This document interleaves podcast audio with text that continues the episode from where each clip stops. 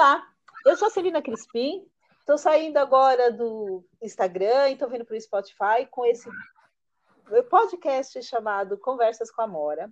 E a minha primeira convidada, uma pessoa muito especial, muito necessária para a nossa sociedade, sommelier, estudiosa de vinho, dona da Confraria das Pretas e Preta Magia, Silvana Luar. Boa tarde, Silvana Luar. Se apresenta para a gente, fala um pouco da confraria. Boa tarde, Celina, você é demais, né? Eu acho tão bonitinha a sua apresentação. Eu tenho que agradecer você por ter me convidado, e é uma honra, e você sabe que você pode contar comigo sempre, né? Como a Celina já falou, meu nome é Silvana Luar, eu sou a idealizadora da confraria, idealizadora e fundadora, né, da Confraria das Pretas. A Confraria das Pretas é uma empresa que faz degustação de vinho para as pretas e pretos desse Brasil, que é uma degustação que tem, além das degustações, tem um aquilombamento aí, que é rodas de conversa no meio de uma degustação de vinho. Sil, há quanto tempo que você está na área do vinho e por que você teve esse interesse? Assim, o que te despertou? Falou, nossa, eu gosto de vinho, quero trabalhar com vinho. Bom, eu comecei a ter interesse por vinho a partir de 2010, quando eu fiz um cursinho profissionalizante de hotelaria e turismo. No meu caso, eu não vim de uma família que, de domingo, almoço em família, tinha degustação de vinho, meu avô, não. No meu caso, não tem nada disso. No meu caso, foi num cursinho profissionalizante. Aí eu conheci os profissionais da área de alimentos e bebidas, e eu comecei a me interessar mais por essa área, e foi assim que eu acabei conhecendo um sommelier, que ele estava dando uma palestra falando sobre a profissão. Dali eu comecei a me interessar mais e a conhecer, só que o curso era muito caro na época, então assim, isso foi bem antes de 2010, né? Meu primeiro curso foi em 2010, mas o meu interesse veio bem antes, só que o curso era muito caro, aí só em 2010 que eu consegui fazer o meu primeiro curso. E a Confraria das Pretas, o que te impulsionou a criar a Confraria das Pretas e quanto tempo ela já existe? A Confraria das Pretas, vamos falar desde o começo. Eu tentei trabalhar na área de hotelaria e nos restaurantes, só que eu não conseguia, porque eu moro na região da Zona Leste, uma região periférica da Zona Leste, e eu quando comecei a tentar trabalhar em restaurantes e hotéis, eles estavam, naquela época, quando eu comecei a procurar, eles estavam procurando, estavam querendo, na realidade, pessoas que ficassem até o último cliente. Era trabalhar no hotel, era para trabalhar no último horário, e em restaurantes, somente restaurante onde você quer tirar uma condição financeira melhor, eles sempre vão no último. Eles queriam que você trabalhasse, que era lá na Zona Sul, eles queriam que você trabalhasse, como é que eu posso dizer, nos dois turnos, no horário do almoço e no horário da janta. O problema é que o horário da janta tem que ficar depois até o último cliente. Morando na Zona Leste, ficar até o último cliente sem carro, para mim ficava muito difícil, só utilizando o transporte público, chegar de madrugada, utilizando o transporte público. Então, eu comecei a procurar somente empório, né? Eu precisava pagar as contas, não podia ficar esperando, eu consegui uma chance em trabalhar só em um horário só, tipo em hotel, então eu precisava pagar as minhas contas. E aí eu comecei a procurar só em empórios e lojas. E aí eu comecei a trabalhar como atendente, vendedora em empório e lojas, ou até como assistente do sommelier em empórios também. Tá. E a confraria? A confraria, ela nasceu há 3 anos atrás. Esse ano ela vai fazer 4 anos, mas ela nasceu há 3 anos atrás. Eu comecei a conhecer mais sobre a história da minha ancestralidade, e nesse meu processo de conhecer mais sobre a história da minha ancestralidade, eu fui conhecendo outros pares que também estavam nesse processo, e quando eles me perguntavam por que eu atuava, eles falavam, nossa, eu acho muito interessante vinho, mas eu desisti de conhecer mais sobre vinho, tipo, eu gosto de vinho, mas eu desisti de conhecer mais sobre o assunto, porque quando eu vou em pódio, restaurante e etc., eles sempre acham que eu não tenho condições de pagar por aquele vinho, ou acabam dizendo, esse vinho é caro demais para você, ou o segurança está me seguindo no empório, sendo que tem vendedor, enfim. Por causa dessas coisas que nós sabemos que existe dentro do racismo, né? Eles falavam, eu perdi o interesse de vinho por causa disso. Aí eu falei, nossa, então vamos nos reunir, fazer uns encontros, vamos achar alguns lugares, restaurantes, dentro do nosso convívio, é claro, e vamos montar uma confraria, vamos fazer degustação entre nós mesmos.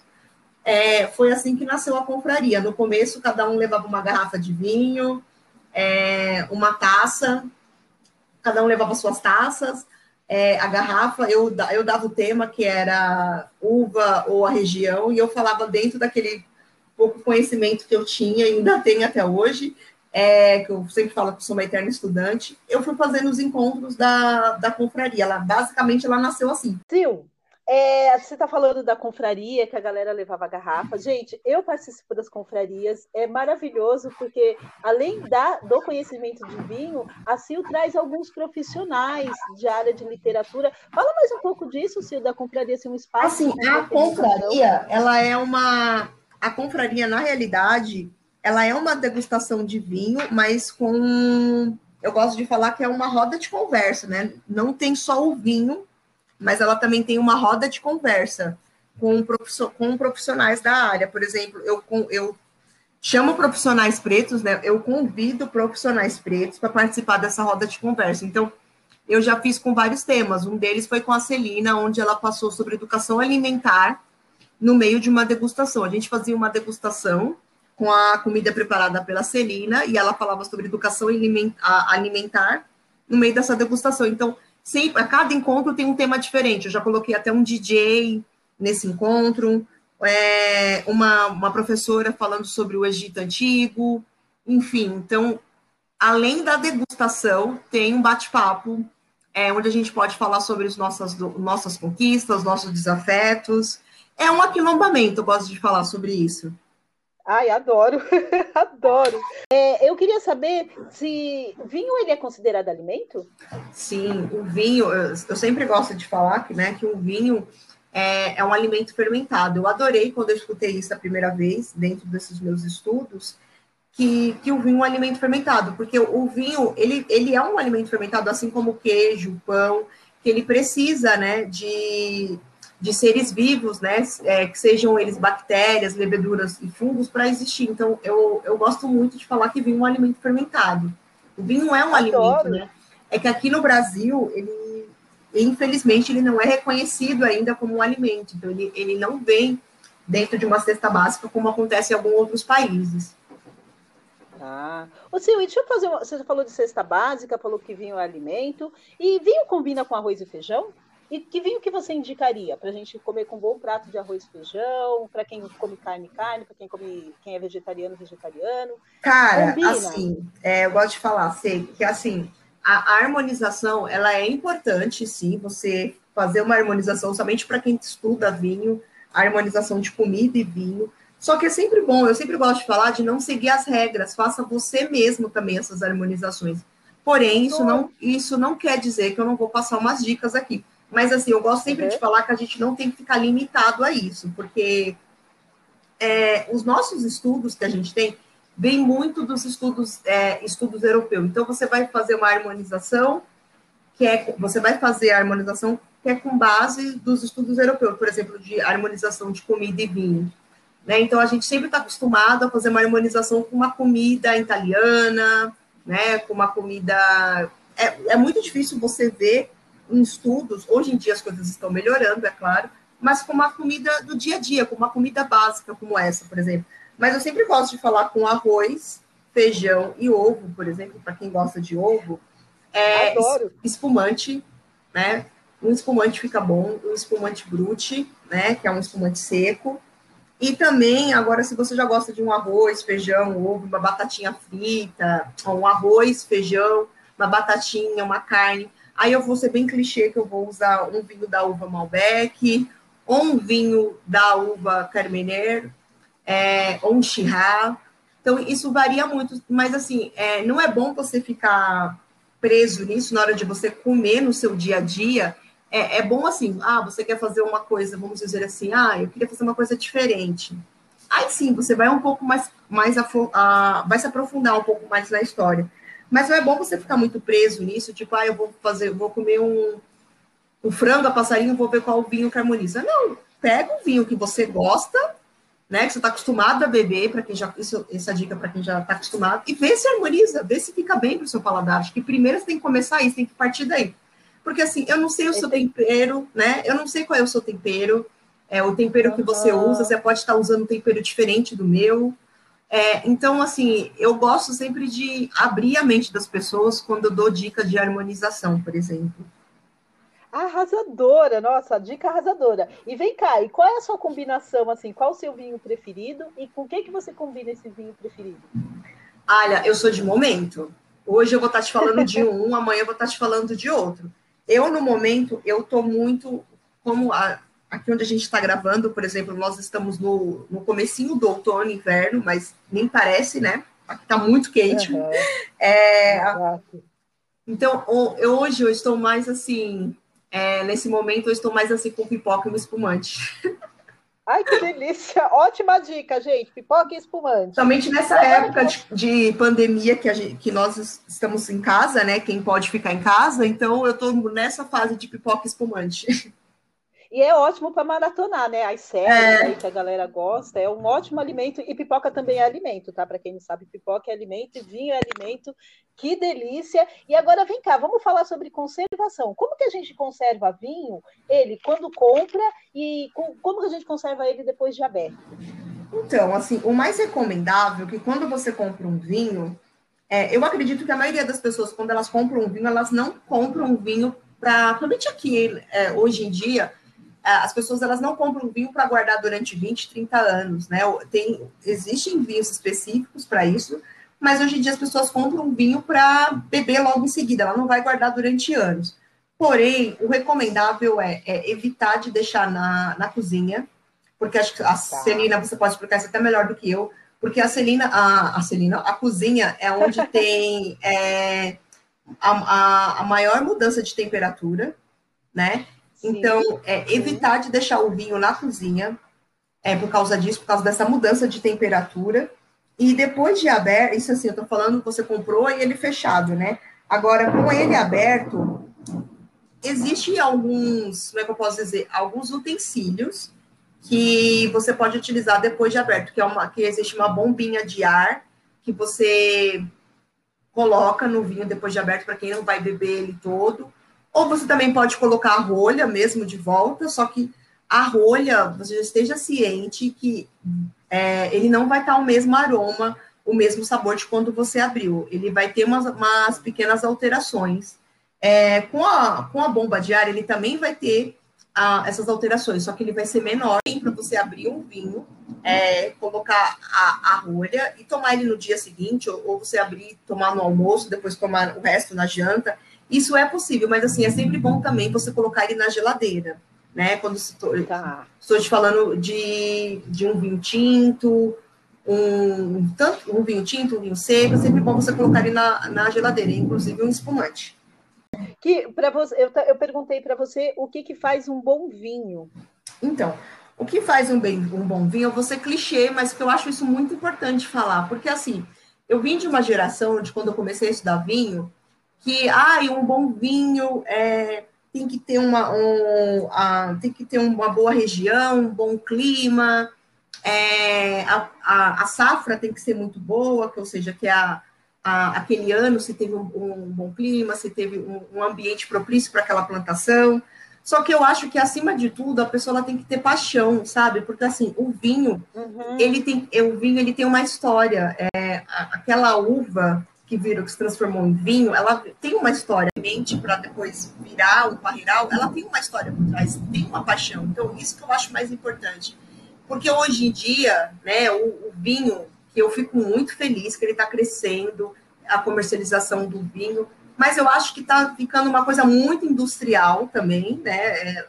E as pessoas, elas estão perdendo um pouco o interesse de contar, assim, as pessoas quando fazem o vinho, de contar aquela história, sabe, do vinho. Tem toda uma história por trás, tem todo um amor daquelas pessoas que estão envolvidas na produção daquele vinho. É esse o cuidado, eu acho que isso é que faz um bom vinho, porque assim, é muito simples eu chegar para você e falar, olha, o que faz um bom vinho é o que tem um bom clima, uma boa safra, mas não contar o mais importante, que é aquele cuidado, né, que a pessoa teve ao fazer isso. Eu acho que é o que faz um bom vinho, que o mercado está meio que se perdendo um pouco nisso.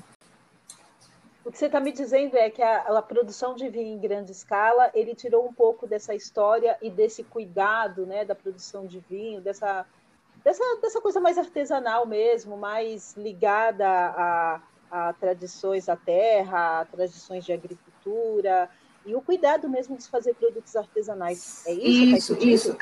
Mas sim, a produção em grande escala, você percebe que também tem essa falta, né?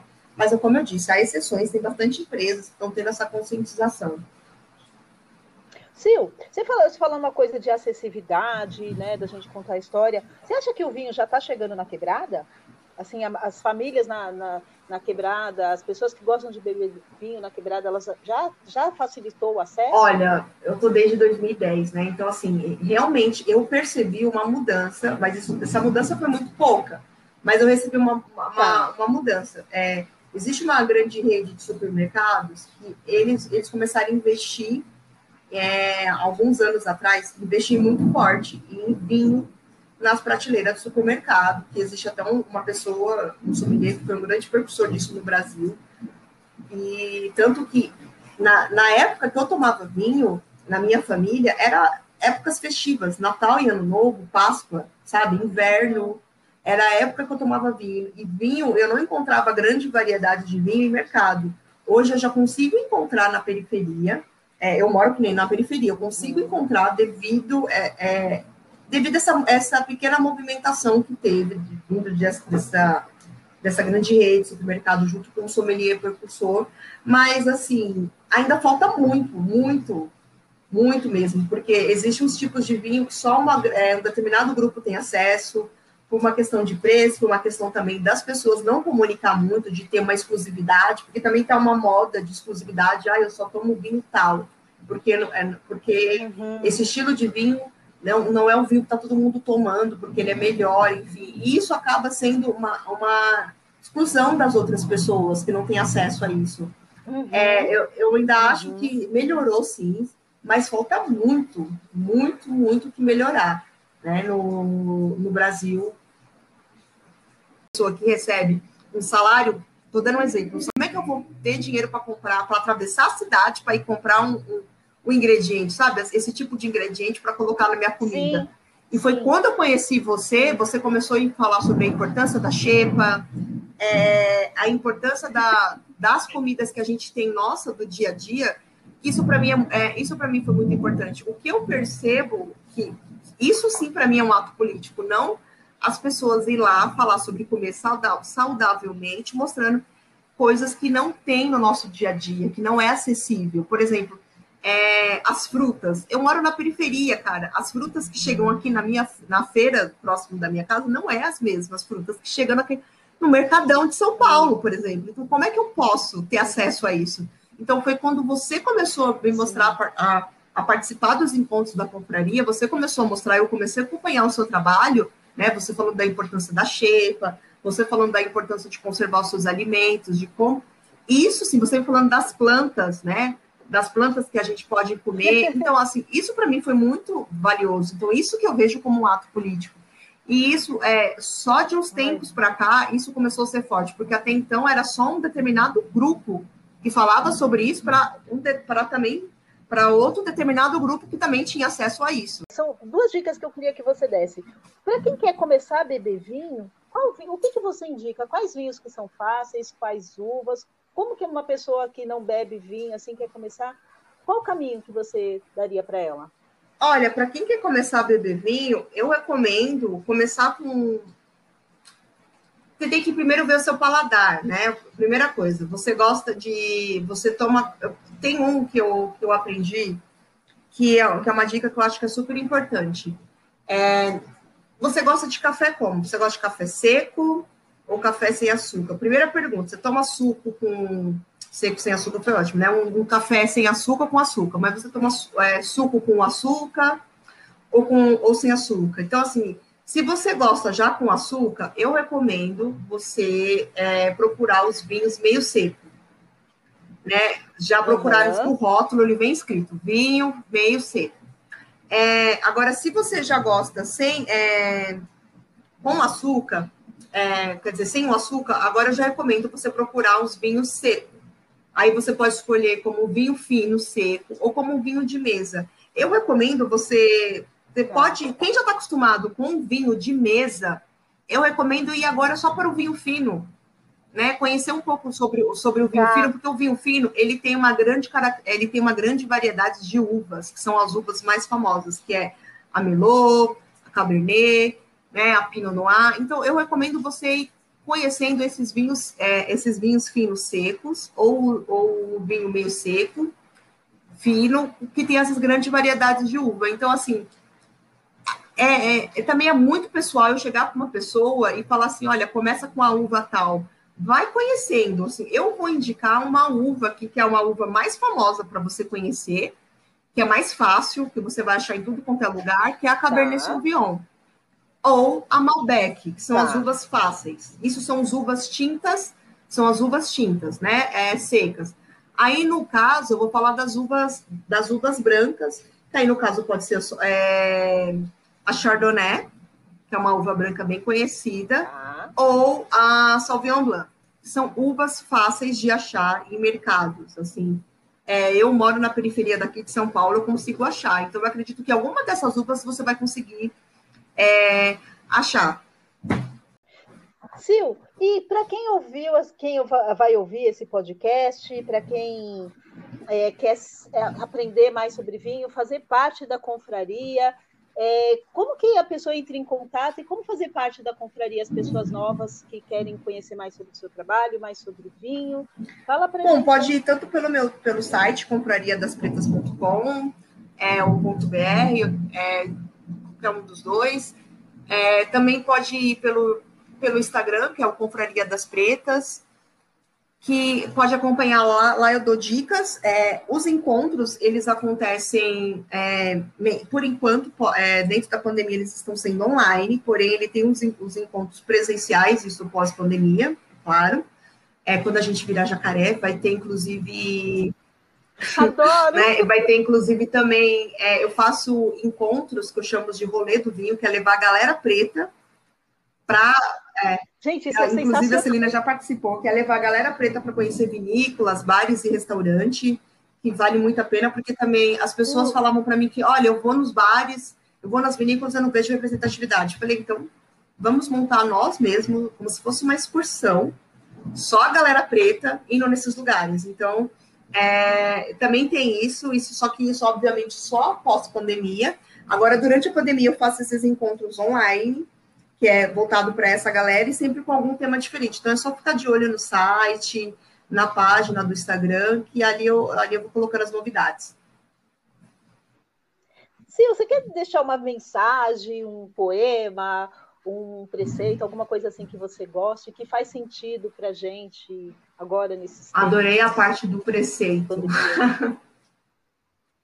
Adoro o preceito. Olha, eu vou usar o meu slogan, que é bem verídico, que é pretos e pretas bebem vinho, né? Mas os pretos e pretas não só bebem vinho, como também fazem, mas eu sempre falo que pretos e pretas bebem vinho, porque, por incrível que pareça, ainda tem pessoas que não sabiam que pretos e pretas bebem vinho. Então, eu sempre gosto de falar isso.